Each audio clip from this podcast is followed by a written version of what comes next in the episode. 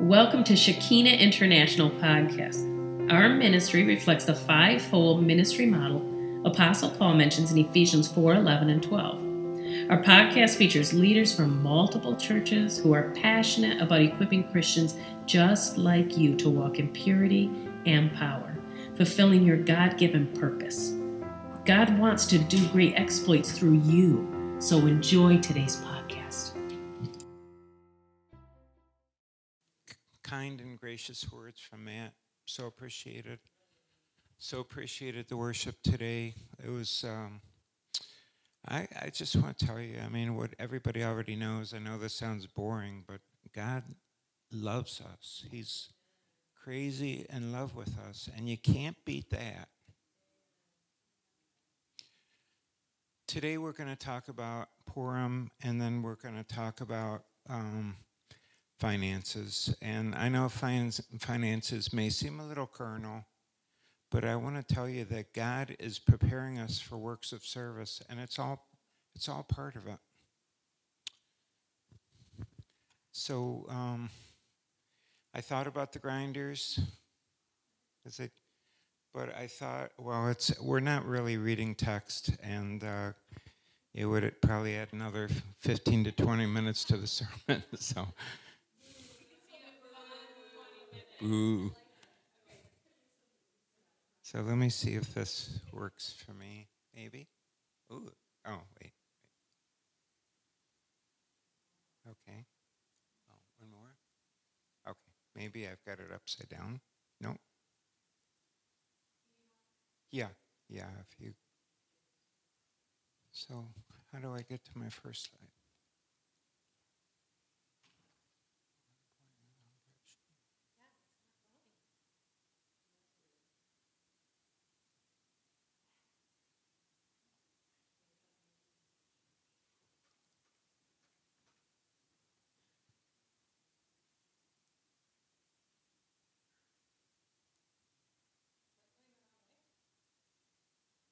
Okay, there it is. Okay, thank you. The down button? Okay. Okay, okay. So we're going to talk about Purim. Now, you can look at this little fella, and he's uh, blowing his horn, and he's um, maybe he's in the shape of a hamantashen, but anyway.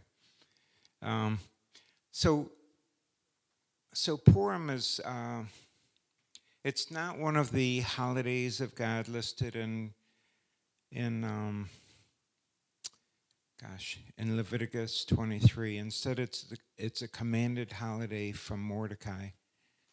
But let me tell you the story. So first of all, we have. Um, in terms of history, we have the Babylonian exile. You know, when when uh, Jeremiah said, you know, you got to go with the Babylonians, and they said no, and then the Babylonians uh, took over. And then, when the um, when many of the Jews were taken to Babylonia under King, sorry, under King Nebuchadnezzar, um, soon Daniel was appointed number two, and uh, Daniel was faithful and as he was on his journey there, I mean, his uh, lifetime of service, he ran into Jeremiah's prophecy that after 70 years, the Jews would go back. And so he started praying. He's, he, uh, he prayed God's prophecy. So after the 70 years, there was a new king called King Artaxerxes, and there was a new empire called the Medes Persians. And Nehemiah was somber, and the king said, "What's wrong?" And he said, "How can I be joyful when my um, when my city is destroyed and my people are in exile?" And so God was, um, so the king was moved by God, and he allowed Nehemiah to go and rebuild Jerusalem, at least rebuild the walls of Jerusalem. So when he built, started rebuilding the walls of Jerusalem, that itself set in place another prophecy. Because Jesus said, He talked about the 70 weeks of years, the last seven is the tribulation, but the first 69 weeks, 69 times 7 is 483. And from the year that Nehemiah started rebuilding the walls of Jerusalem, that started a countdown to the point where Jesus was revealed. I mean, that was a um, that's and that's that's why we can't have um, here just a second. That's why we can't have messiahs just popping up because God actually gave us the year that the Messiah would come. Whoops, what am I doing? So, um, so Jesus came and he said before the synagogue, you know, the favorable year of the Lord is with you. Now, after Nehemiah started building the temple, of course, after a little while, Ezra came and he was the high priest, or he was the priest. And then, um, and then time went by, and uh, there was a king Ahasuerus, and Ahasuerus was the leader, was the king of Medes Persia, and he threw a big party.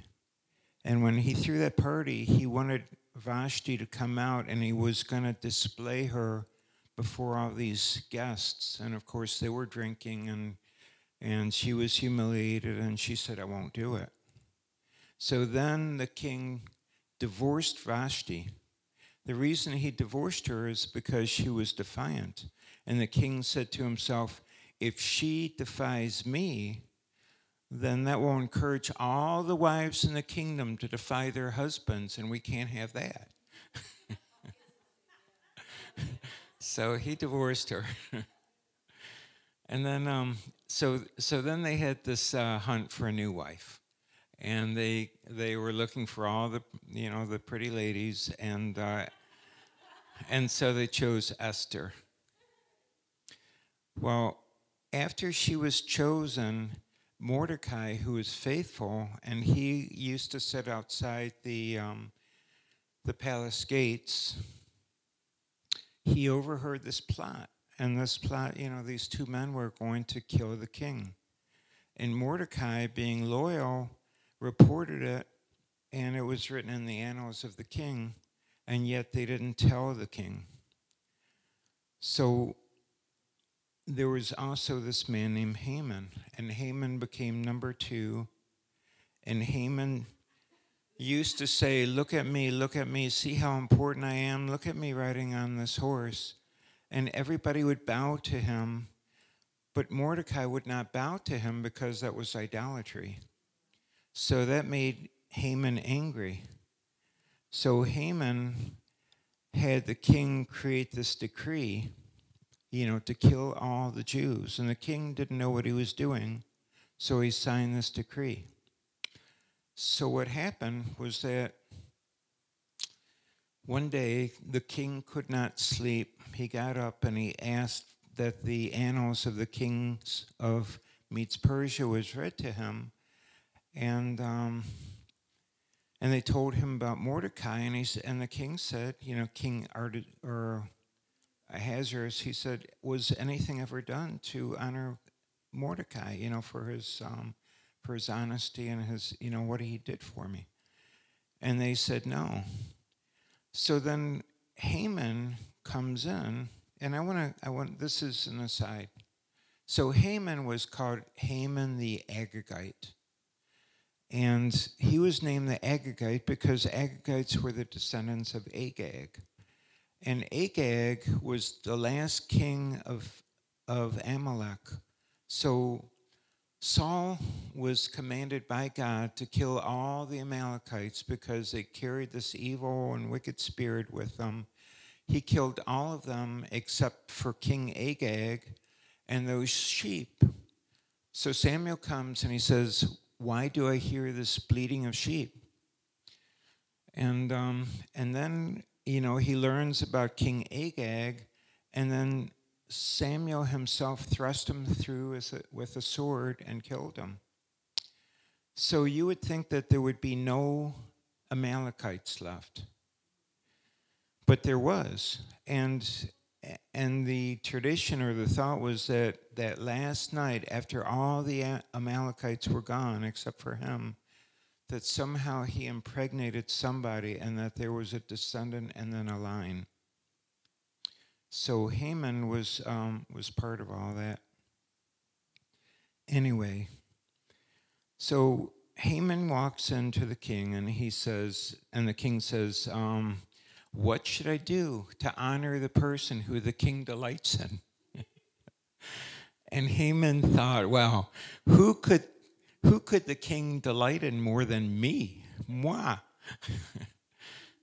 and so he says, put him on the king's horse, wrap him in the king's robe, and have somebody lead and say, This is the one, how, you know, God rewards the one who the king, or, you know, that the king delights in. And so God said, What a wonderful idea, Haman. Mordecai, he's the one on the horse, and you're the one to honor him. So Haman was humili- humiliated. But Haman also built gallows for Mordecai because he so hated him. When the decree went out to kill the Jews, then Mordecai saw the decree, and so did the fellow Jews, and there was great mourning in the land. And Mordecai came to Esther, and Mordecai said to her, You got to intervene. And she said, I can't intervene because unless he lifts up that, that scepter, I'm doomed. He'll kill me. We'll be killed. I'll be killed. And, and then Mordecai says, Who knows that you weren't brought and installed as queen for a time such as this? And of course, this isn't just for Esther, this is for each one of us because God has a place for each one of us. Well, she said, Okay, but me and my attendants will fast and will pray and and you mordecai and those you know the jews you have to fast and pray too so then the king so then she walks into the king's room he lifts up the scepter and um, and the king says what do you want i'll do anything for you and she says come to the banquet you and haman now Haman found out that he was invited, and boy was he proud. He was uh, he thought, boy, am I special that I've been invited to this um, banquet. So he goes to the banquet with the king, and the king says, "Now tell me, what do you want?" And um, and she says, "This is what I want. I want you to come to another banquet tomorrow night."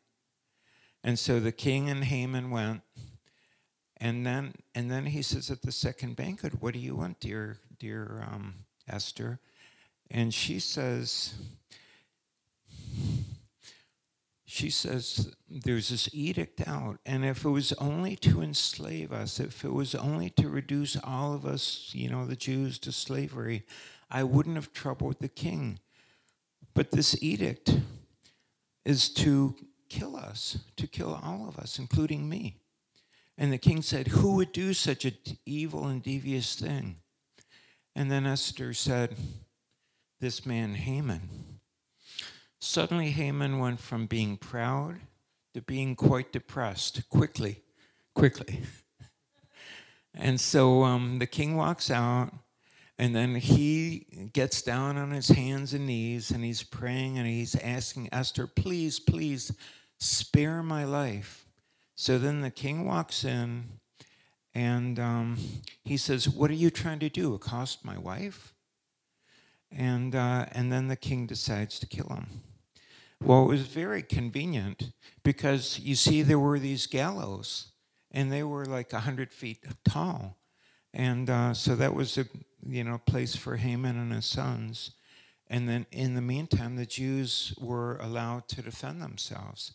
So they sent out the swiftest horses because the date of, of their destruction had already been set. So he sent out the fastest horses. And uh, they got to all these different cities. And then the Jews were ready to defend themselves. And God gave them great victory, and they were not destroyed.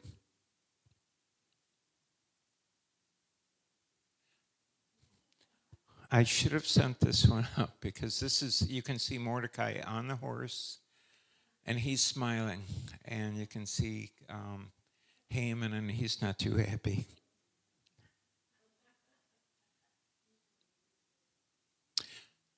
So, what about these Amalekites and why were they trying to destroy the Jews? You know, and I would like to propose that it was spiritual, not just um, a human grievance. And there was a, um, in Genesis chapter 3, after Adam and Eve had eaten from the apple and God was creating a verdict upon them, and God said to the snake, you know, that, that you'll like bite her heel, but that one of hers, her, her descendants will, will um, bruise your head. And by that, he meant to kill, you know, to kill Satan. So what was Satan to do? Satan was trying, was thinking to himself, how can I prevent all this bad stuff from happening to me? Well, when Abraham, Isaac, and Jacob were born and God had created an anointing and a promise upon them, he says, Ah, there's a Messiah coming. He's going to come through the Jews. So he tried to kill the Jews to destroy them during the time of Pharaoh and again during the time of um, King Ahasuerus. And then there were judges, and then the king started, and there was King David. And from that, he learned he learned that there would always that there would be one from the line of David who would be ruling as you know as the anointed one, as the Messiah. So now he had to destroy somehow this line of kings so that, you know, that this Messiah would never be born. And so there was a queen called Athaliah, and Athaliah tried to destroy all the little children. But the high priest was able to hide one of them, and the line was able to continue. Then came Jesus. Maybe when Jesus was born, Maybe Satan didn't know. But when Simon or Simeon and Anna, and you know, when, when it became clear that Jesus was Messiah, then Satan had to kill Jesus before he could accomplish his mission. So, what did he do? He stirred up King Herod to kill all the children in Bethlehem. When Jesus um, declared himself, you know, this, you know, in your hearing, you know, the scripture is fulfilled. He, he induced them to push him off a cliff to kill him. And then in John chapter 10, when Jesus said, I'm this, you know, con, you know, um, said, I'm, I'm, you know, that God is my father and I'm his son. Then the Pharisees tried to stone him, but Jesus slipped away. And Jesus did not die until he fulfilled his mission, which was Isaiah 53. So then, what about the church?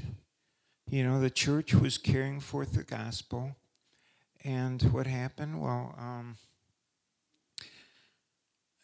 first of all, the, the Pharisees tried to stop Peter and John from speaking. And as the church began to grow, then the Romans tried to destroy the church. What did they do? They would impale Christians on stakes, they would light them on fire, and there was a Colosseum, and, and they would be in there with the lions and all this kind of stuff. But Satan could not destroy the church. So at the end of the church age will come the tribulation, and in the tribulation, you know, it says in uh, Jeremiah 31, it says in Romans 11, it says in um, Zechariah, Zechariah 12 that, um, that Israel will be saved. Satan doesn't want that.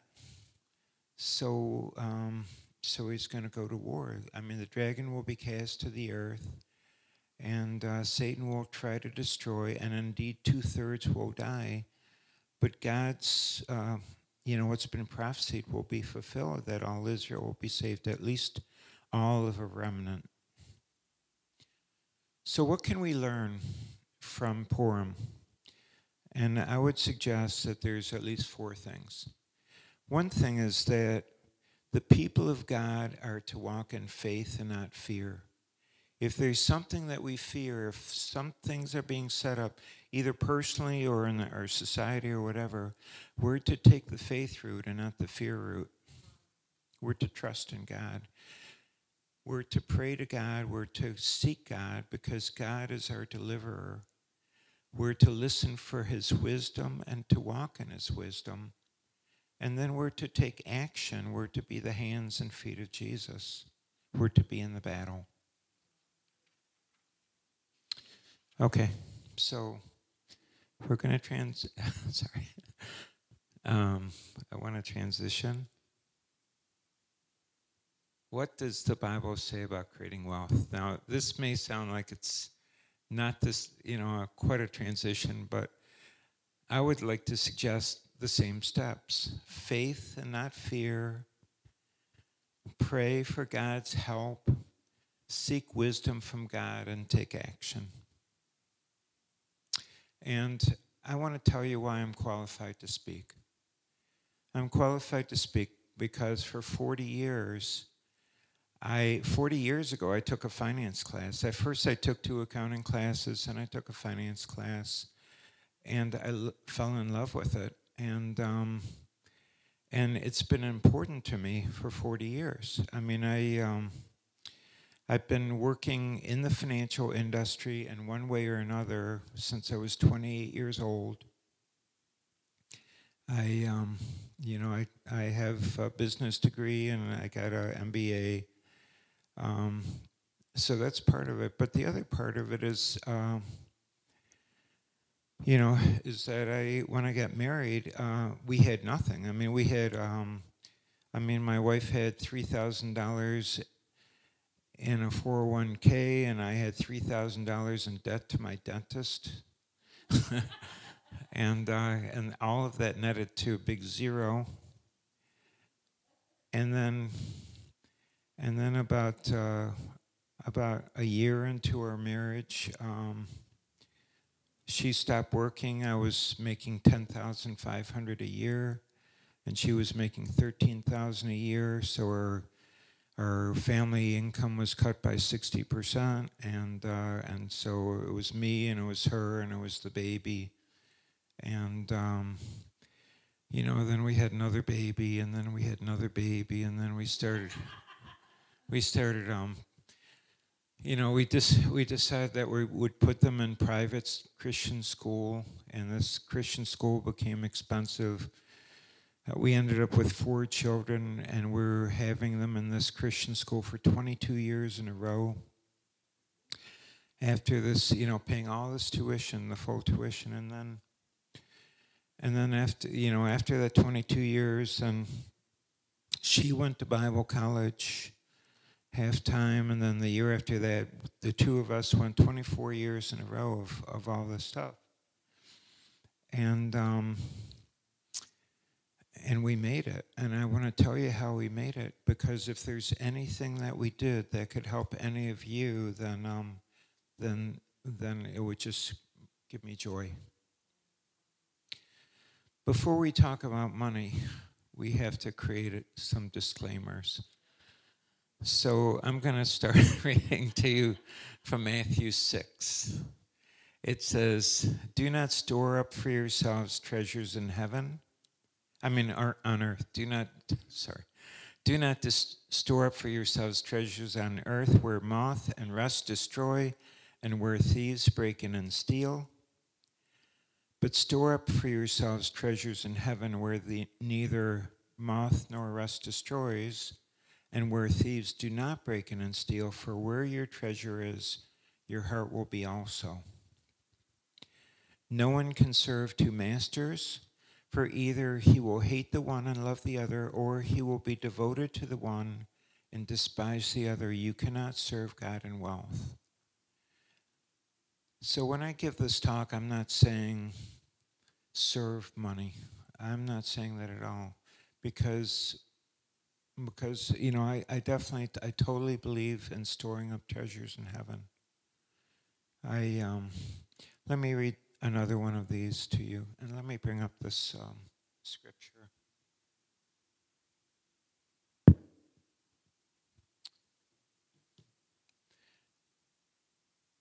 There's the parable of the seeds. You know, there were four seeds. One seed landed on the on the pathway, one landed where there was little soil, one landed among the thorns, and one landed, you know, on the good ground. And of course, each of us wants to be the good ground because we want God to um, we want everything that God has for us in this life. It says, and one landed, and the one on whom the seed was sown among the thorns, this is the man who hears the word, and the worry of the world and the deceitfulness of wealth choke out the word, and it becomes unfruitful. I would like to suggest that one application of this is that the worry of the world includes poverty because in poverty we're always we're worrying about you know how am i going to meet these bills we're worrying about all kinds of things it steals our joy and everything else and then the second half of this is the deceitfulness of wealth that choke out the word and there's a scripture in proverbs chapter 30, verses 7 and 8. This is the advice of Agur. He says, O God, I beg two favors from you. Let me have them before I die. First, help me never to tell a lie. And second, give me neither poverty nor riches. Give me just enough to satisfy my needs. For if I grow rich, I may deny you and say, Who is the Lord? And if I am too poor, I may steal and thus insult God's holy name. And I would like to suggest that the worry of the world, that's the one who's too poor that they might steal and insult God's holy name. And that the one who, you know, um, has this deceitfulness of wealth, he's the one who says, if I grow rich, I may deny you and say, Who is the Lord? So, I want to um, read something else from Matthew 6. This was told to me when I was a new believer, and it really captured me, and I think it's just so important. This is, this is uh, verses 25 through 32 through 34, and it says, for this reason I say to you, do not be worried about your life as to what you will eat or what you will drink, nor for your body as to what you will put on. Is life not more important than food, and the body more than clothing? Look at the birds of the air. They do not sow, nor do they reap, nor gather crops into barns, and yet your heavenly Father feeds them. Are you not much more important than they? And which of you, by worrying, can add a single day to his lifespan? And why are you worried about clothing? Notice how the lilies of the field grow. They do not labor, nor do they spin thread for cloth, and yet I say to you that not even Solomon in all of his glory was clothed like one of these. But if God so clothes the grass of the field, which is alive today, and tomorrow is thrown into the furnace, Will he not much more clothe you, O you of little faith? And do not worry. See that? Little faith and worry, it's their opposites. Saying, What are we to eat, or what are we to drink, or what are we to wear for clothing? For the Gentiles eagerly seek all these things. For your heavenly Father knows that you need all these things.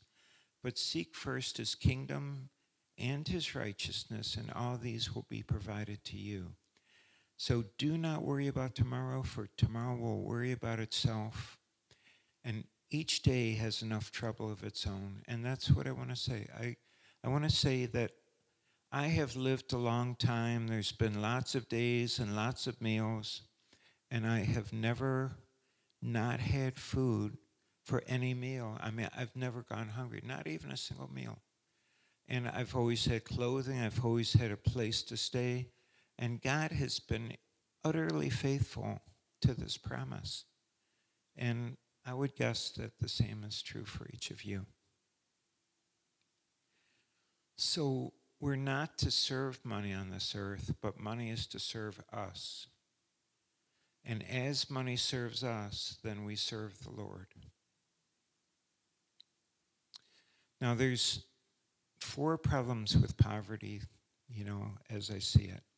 One is fear, anxiety, and worry. You know, this um, fear and anxiety and worry create stress on our body, it creates stress in our emotions. People get sick. They get sick with worry and fear.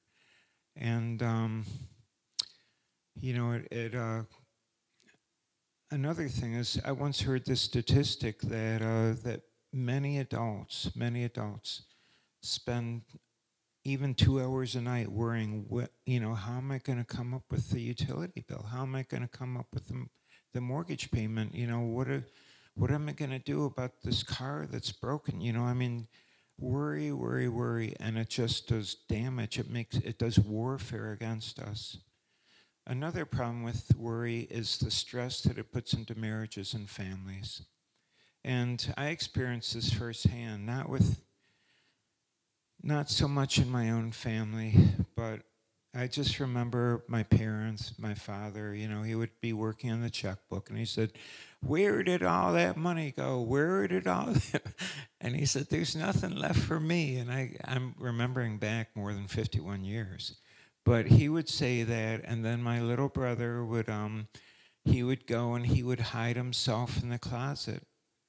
And poverty creates the stress, and you know, it's one of the leading causes of divorce. A third problem with um, poverty is that we can't seize opportunities because this world is full of opportunities.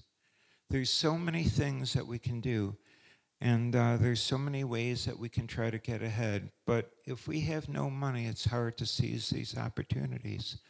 And a fourth uh, problem with poverty is that we don't have money for emergencies. Something happens, you know, instead of withdrawing something from the bank, we have a crisis. And also, we, if we can't save for retirement, then when we get old and we can't work, um, then we're stuck. So there is a progress. I am.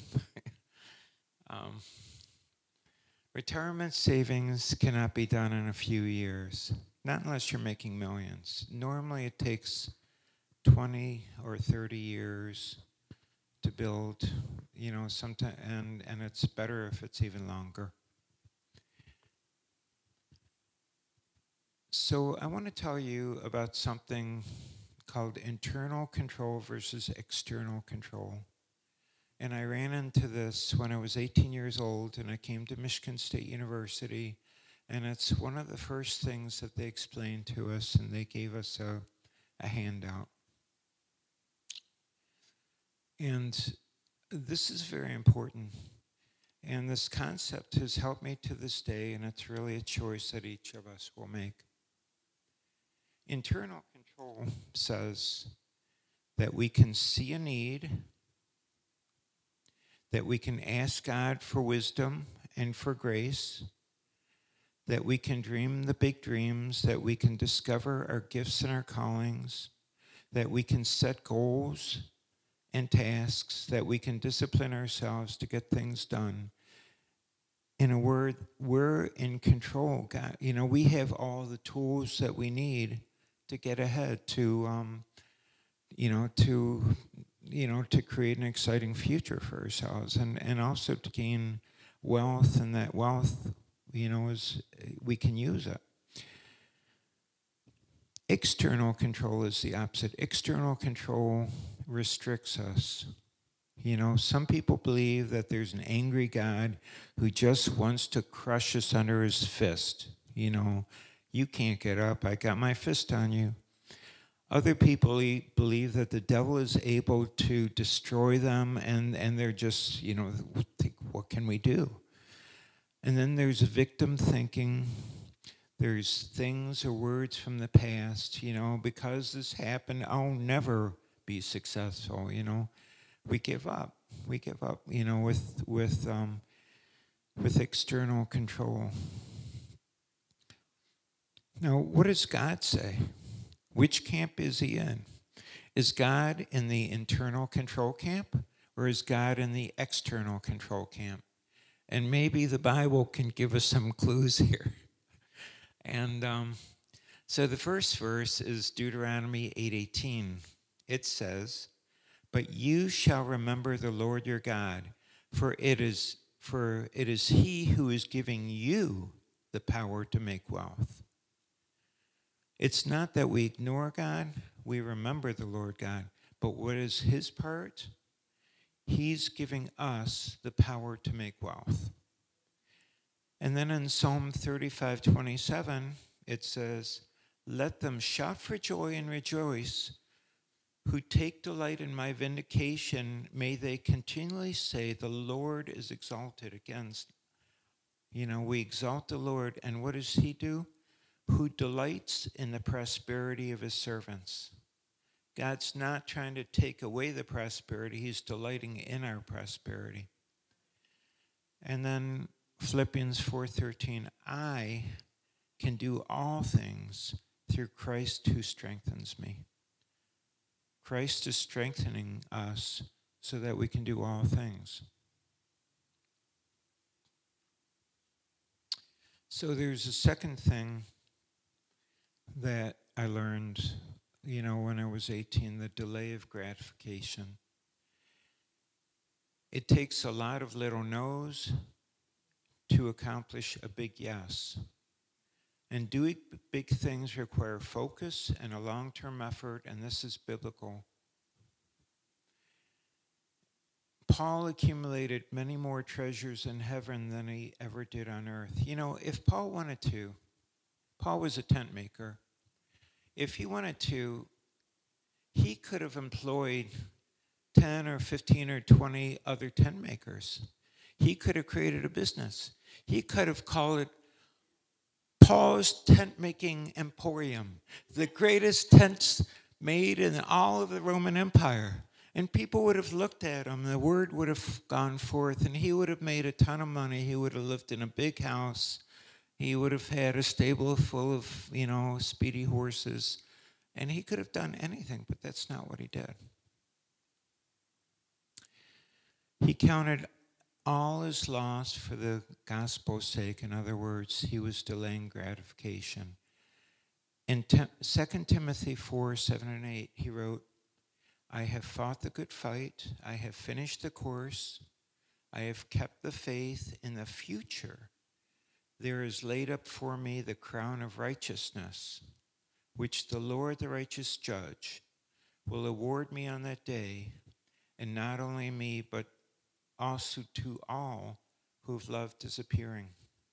So he was willing to um, trouble himself. He was willing to go all these places. He was willing to be stoned. He was willing to be opposed. He was willing to be flogged. He was willing to spend a day and a night in the sea. He was willing to do all these things. He was willing to be bound in Jerusalem and imprisoned in Rome.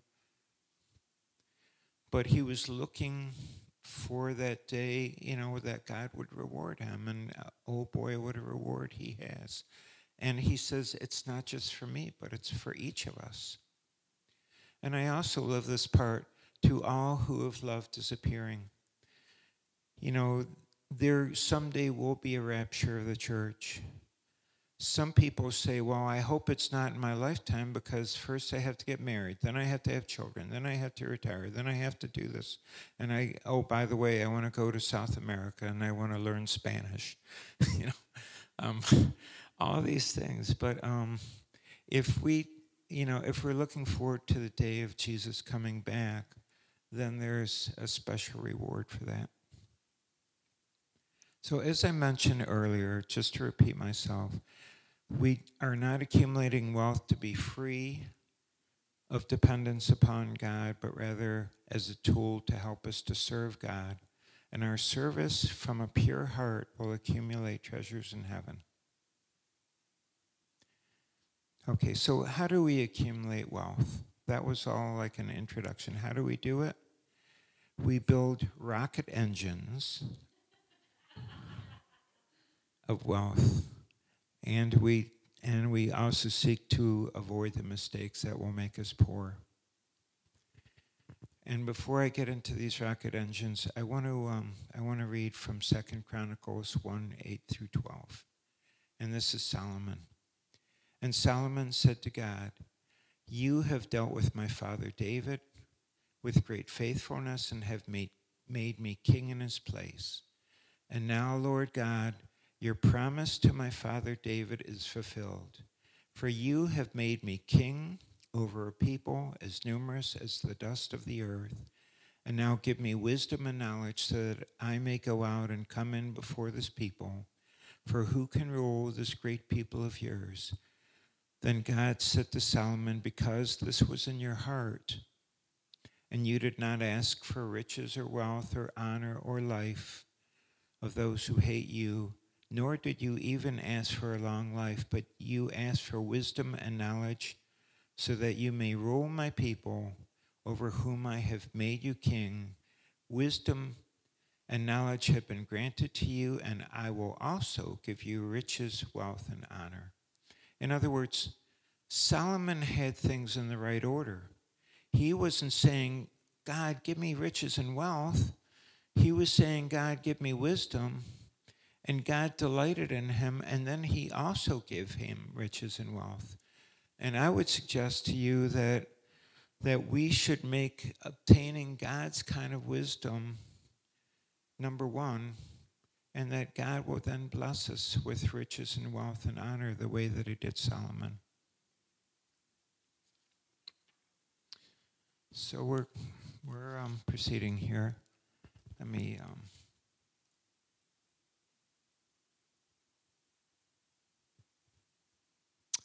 I think I missed one, so let me do one more. Okay.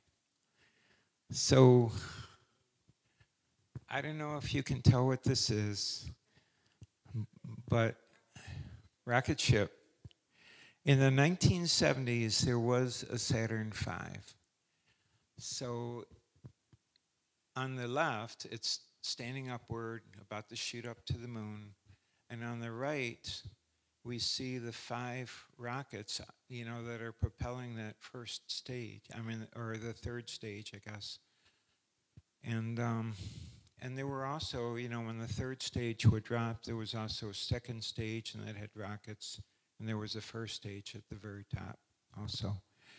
But these are rockets, and the reason that we had these five rockets was that we could not create one that was powerful enough to lift up this, you know, extremely heavy craft. Um, so my, I guess what I'm suggesting is that um, a single strategy toward achieving retirement, freedom and retirement isn't enough. We need to, it's got to be multi-strategied you know, multiple strategies, and I'll get into that. But before I do, I'm going to give you two other word pictures. One of them is a stool, and the stools have been put away, which is okay. Oh, thanks.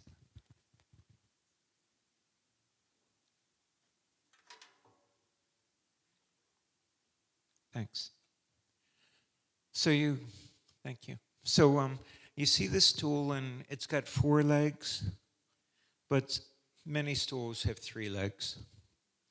And so we're going to pretend this one has three. The one leg in retirement is called Social Security. And Social Security was intended when it was created in 1935 to provide 40% of what we would need for retirement. A second leg is called pension.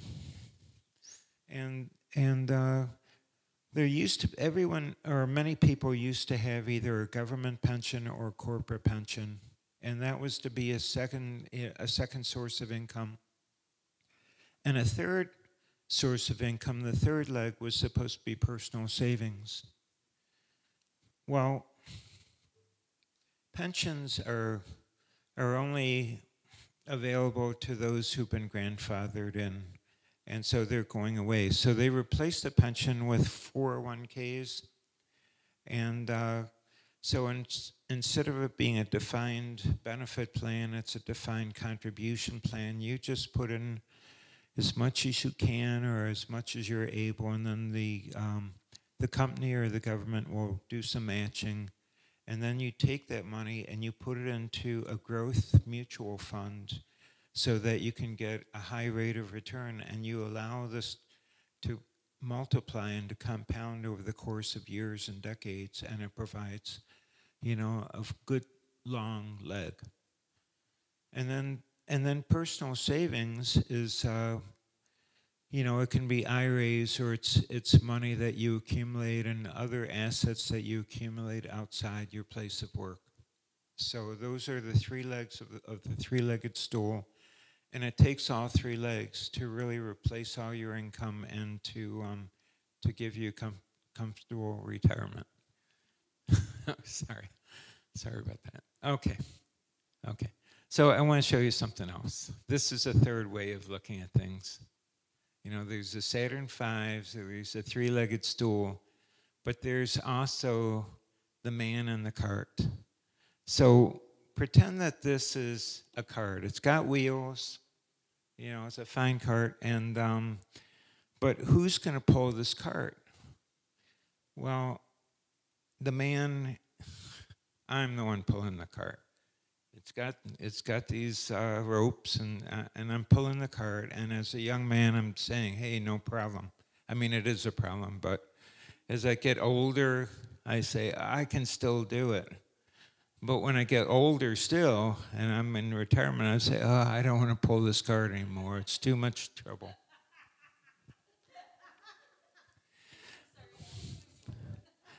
So what I have, what I have, is I have these two newborn bulls, newborn oxen, and and the oxen is like this big, and he's he's managing to walk a little bit, you know, and this one's over here, and so I'm pulling the cart, and these little oxen they can't do anything, you know, they're just struggling to walk. But I'm, as I'm getting older, these oxen's are getting bigger. And when I finally get to the point where I can't pull the cart anymore, these oxen are huge. I mean, they're large oxen. And so what do I do? I get into the cart, I lie on the hay, I'm eating my bonbons. and these and these oxen are pulling the cart for me. And that that is the retirement system that we set up in America. Okay, so I want to tell you about some of these um, engines, the five engines. And the first one I want to suggest is paying tithes. Because I have heard, you know, that you can't outgive God. And I myself have been paying tithes through many, many years. And uh, there's a verse, Proverbs 3 9 and 10 Honor the Lord from your wealth, from the first of your produce, so that your barns will be filled with plenty and your vats will overflow with new wine. In other words, we're honoring God from the first fruits. And, and he's giving us wealth. He's outgiving us. And so I believe that this is one of the five engines. I believe another engine is the way that we develop our careers we can't give up. I want to, I, um, and so I want to give you a little testimony about, about how I learned to write resumes and how I learned to interview, you know, with, um, you know, for new jobs. Um, I really didn't know anything until I, after I had finished my, um, my bachelor's degree and my MBA. I mean, I, I it was only in the strength of this very strong recommendation that my pastor had given to me. I mean, let me ask you this, Stephanie. If um, if anyone here were to list you as a reference, would you give a strong testimony? okay. Well, you I mean you would be you would say, "Wow, this is the greatest person in the world," right? Okay. Well, that's what somebody did for me. So um, I got in there, and I was in a stockbrokerage office, and um, I saw these men and women both, and uh, they were very successful. You know, some of them were making hundreds of thousands a year, and other ones were, you know, were making close. I mean, you know, you know, and this was quite a while ago, and um, and it, I finally, I finally came to understand what it meant to be a professional person. I mean, what, how to act, you know. And then I realized that my resume was lacking because all I had on there was, um, you know, was graduation. I graduated from this college, and so I. Um, so it helped, you know. So then I thought about my experience. I had previously had a job, you know, where I was uh, billing for Medicare, and then I was working for this company, and then I, um, and then I took a class from H&R Block, and I worked for them for a year, and I took another class. I worked a second year, and then I started my own little tax company for two years, and um, so so then that was, um, you know, that was like entrepreneurship. So I did these things and I was dressing up my resume purposefully. And then, and then I, uh, I heard about this job and, uh, and this would have been the greatest job ever, you know, uh, helping to manage the, the pension system for the state of Michigan as an equity analyst. And since I was a financial guy, so what I did was I um, I got a book, and uh, and the person who wrote, the author of this book had that job, and he was describing what he did on the job. So in the interview, I said, "Well, this is what you do. You do these five things." And then they were really impressed with me, almost as though I had had done these things in the past. And I ended up um, I didn't get the job, but I was number two out of 103 people. So anyway, that is. Uh, so let me let me do this. It's hard to see this, but you can see that there's uh, curve that there are lines that go up. On the on the this is this is money but it's also time. So the time span is 30 years uh, for the one that's going up the most this money is compounding at 8 8 or 9 percent per year and you can see that geometrically what starts with little ends up a lot and as you have smaller and smaller, you know, the more, um, you know, the lower, sorry, the lower, the lower amount of interest, the compound interest you're willing to take, you know, the results are lower over the course of time. And if you look at the lowest one, it might just be cash under the mattress. You know, it didn't go anywhere.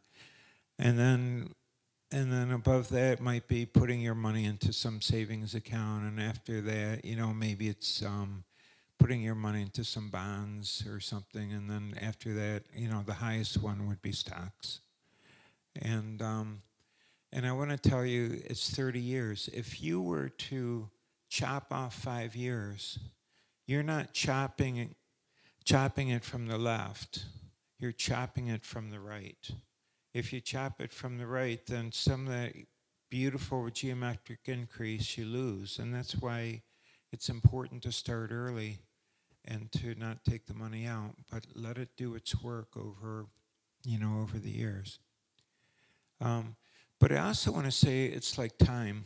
It's like, it's like, um, you know, I had a brother, have a brother who was a, um, early bloomer. I mean, he got this vision and he started working hard when he was eight years old. You know, I was a later bloomer.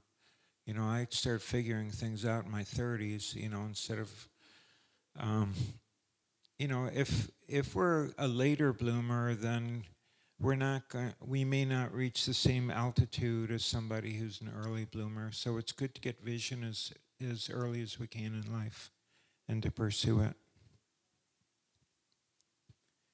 Okay, so um, another, um, so homeownership, stock market, tithes. Well, okay, I didn't mention homeownership, but um, homeownership is definitely one of those uh, rockets because in my situation, you know, I was really poor, but there was there's a federal program. Um, it, right now, it's called Rural Housing Development. When I took it, it was called rural. It was called Farmers Home. Anyway, they um, they allowed me to buy a house with two thousand dollars down, and uh, and nine years ago, I finished paying off the house but the value of the house, of course, there was inflation, but the value of the house is more than tripled. So put $2,000 down. I paid it off so that I no longer have a mortgage payment, and it, and the value is more than tripled. And that's definitely one of those uh, rocket engines on the on the Saturn V. Some people build profitable businesses. You know, it takes some creativity, it takes some ingenuity.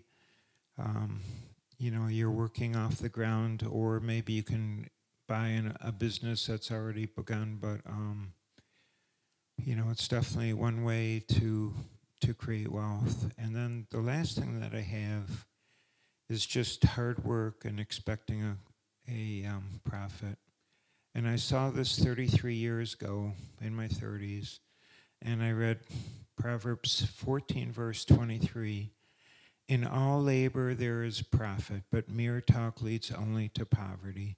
And my budget was very tight in those years, extremely tight. You know, I mean, at one there was this one week I remember my wife said, um, "I have twelve dollars, and I'm expected to buy a whole week's groceries for this family on twelve dollars." Well, who knows but the grace of God because we didn't miss any meals. I mean, God was faithful. But um, but I realized when I saw that in all labor there's profit that I needed to work harder, and um, because I needed as many profits as I could, and and while I was already doing these tasks, you know, I decided to choose those tasks that had the highest, you know, rate of return. And this is called seizing opportunities. You see something, you choose something with a high rate of return for whatever goal you have. You know, you plow into it, and um, and you've seized an opportunity. It's taken you forward. So we're getting we're getting up here. So um, now I just want to cover the mistakes. Um, and I only have four of them here. One mistake, a big one, is to live with debt. You know, if we live with debt, then we can't save. We spend our money paying debt payments instead of contributing to an, a 401k. And the Bible, Proverbs 22 7, that the servant is, the debtor is servant to the lender. I want to tell you that we don't want to.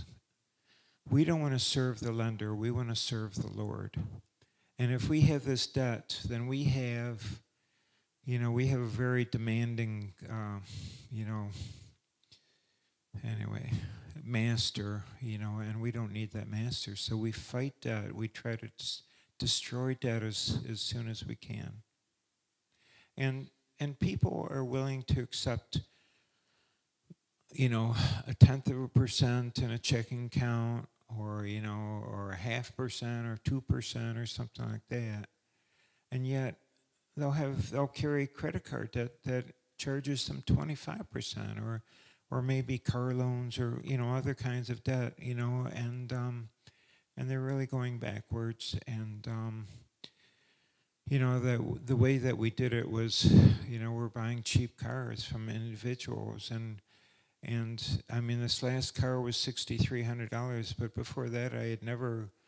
I had never uh, bought a car for more than four thousand dollars, and uh, and then I would try to I never had a debt for more than a few months. You know, I would just try to throw money at it. And so, anyway, um, a second one is addictions. If we're addicted to drugs, it's definitely going to suck away our money, you know. If we're addicted to, um, you know, to alcohol and stuff like that, you know, it's it's it's taking our money. I mean, we you know we have to. A third one is um, lottery tickets and casino gambling. You know, lottery tickets. You know, it took me after they introduced this. It took me about two weeks to figure out that if if I'm buying a lottery ticket for ten dollars and they're giving me five dollars back, you know, five dollars goes to the state. The other five dollars, they kind of bunch it together. There's some big winners and then lots of little losers, but the expected value is still five. I'm never gonna prosper by doing that. And casino gambling, I think they give you more like 80 cents on the dollar. Um, but, you know, I had a friend who had a gambling habit. He finally paid it off. And then years later, he got married. And then, I mean, he got married and got divorced. And he was so impacted, so uh, depressed by his divorce that he gambled in this casino for a week and he walked away with $70,000 worth of debt and um, and then he had to go back to work because he was already retired. He went back to work. He worked another seven years and managed to pay off the seventy thousand dollars. I mean, oh, what a penalty that was! I mean, it's um. Okay, the, this is the um, the fourth um, the fourth mistake: co-signing. Co-signing other people's debts, including our children's debts. Years ago, I wanted to co sign my oldest son's student loan at college, and my wife said, Absolutely not. She was wise and she was correct and she was determined. And I said, Okay, dear. so, so we didn't do it for him. We didn't do it for any of our other three children. But when we do cosign, it's a great way to get trapped and to beat up, get beat up forever. And then it says in Proverbs 6 1 through 5 My child, if you have put up security for a friend's debt or agreed to guarantee the debt of a stranger, if you have trapped yourself by your agreement and are caught by what you said, now swallow your pride and go and beg for your to have your name erased and don't put it off and do it now and don't rest until you do Save yourself like a gazelle escaping from a hunter and like a bird from a net. Well, I want to tell you that my son, he went to college. And the ramification was that the interest rate on his student loan was a couple percent higher. Um, but he was quick to try to minimize that if he could. And um, and to pay it off quickly afterwards. And he got his education, and we were not trapped under this mountain of debt like a chain around the neck. So, what Solomon said was, um, was good for us. And the last thing I want to uh, mention is life insurance. Because if, if we have a family, if we have a spouse, and we have children depending upon us, um, it's only responsible to have life insurance so that if because it's cheap and if something happens to us we don't want them to fall off some financial cliff. I mean they're already under emotional duress and why would we want them to fall off a cliff financially and if we're not supporting anybody but we don't have enough for for um, funeral and burial and that kind of stuff um, then we need at least you know some a little bit of insurance to cover those expenses. Of course another way of doing it is um, to prepay you know some of these expenses. But i want to tell you that that term insurance is the way to go and not whole life because whole life has at least four problems one problem is that In the first two or three years, you accumulate no cash value. You know, another problem is that the um, is that the cost of your insurance, you know, the actual cost of insuring you, is going up every single year. It's not level. Another uh, problem is that the money that you have in there in a whole life policy is usually earning maybe 2%, and you could have that same money elsewhere in a, in a mutual fund earning 9%, so why settle for 2 And the fourth problem is that is let's say you have a 25,000 you know policy and you whole life policy and you think well this will help pay my final expenses. And and let's say that your um, your cash value goes up to twenty thousand dollars over so many years. Well, when they when you die, what happens is that you get twenty five thousand, but twenty of the twenty five is your money, and the insurance company all they lost was five thousand.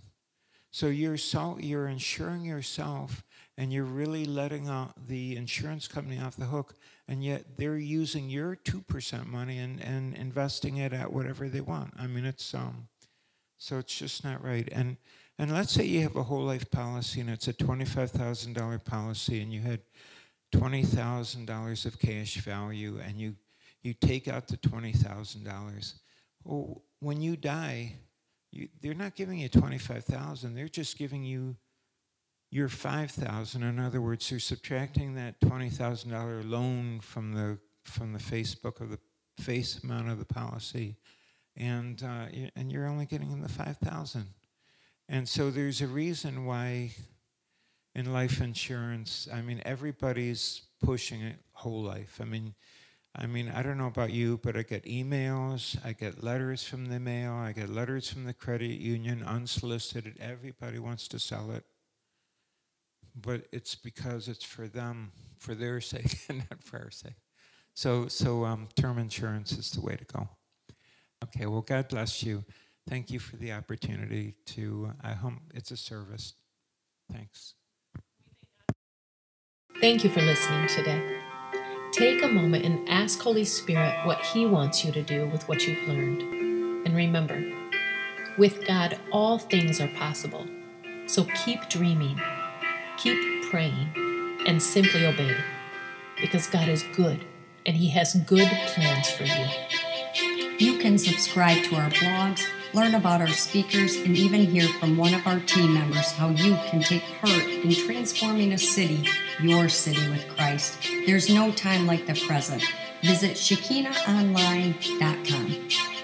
If this doesn't excite you, watch for our new and God inspired product line, a newly released book by Stephanie Butler, and more testimonies from our listeners like you, working to bring unity in cities across the world.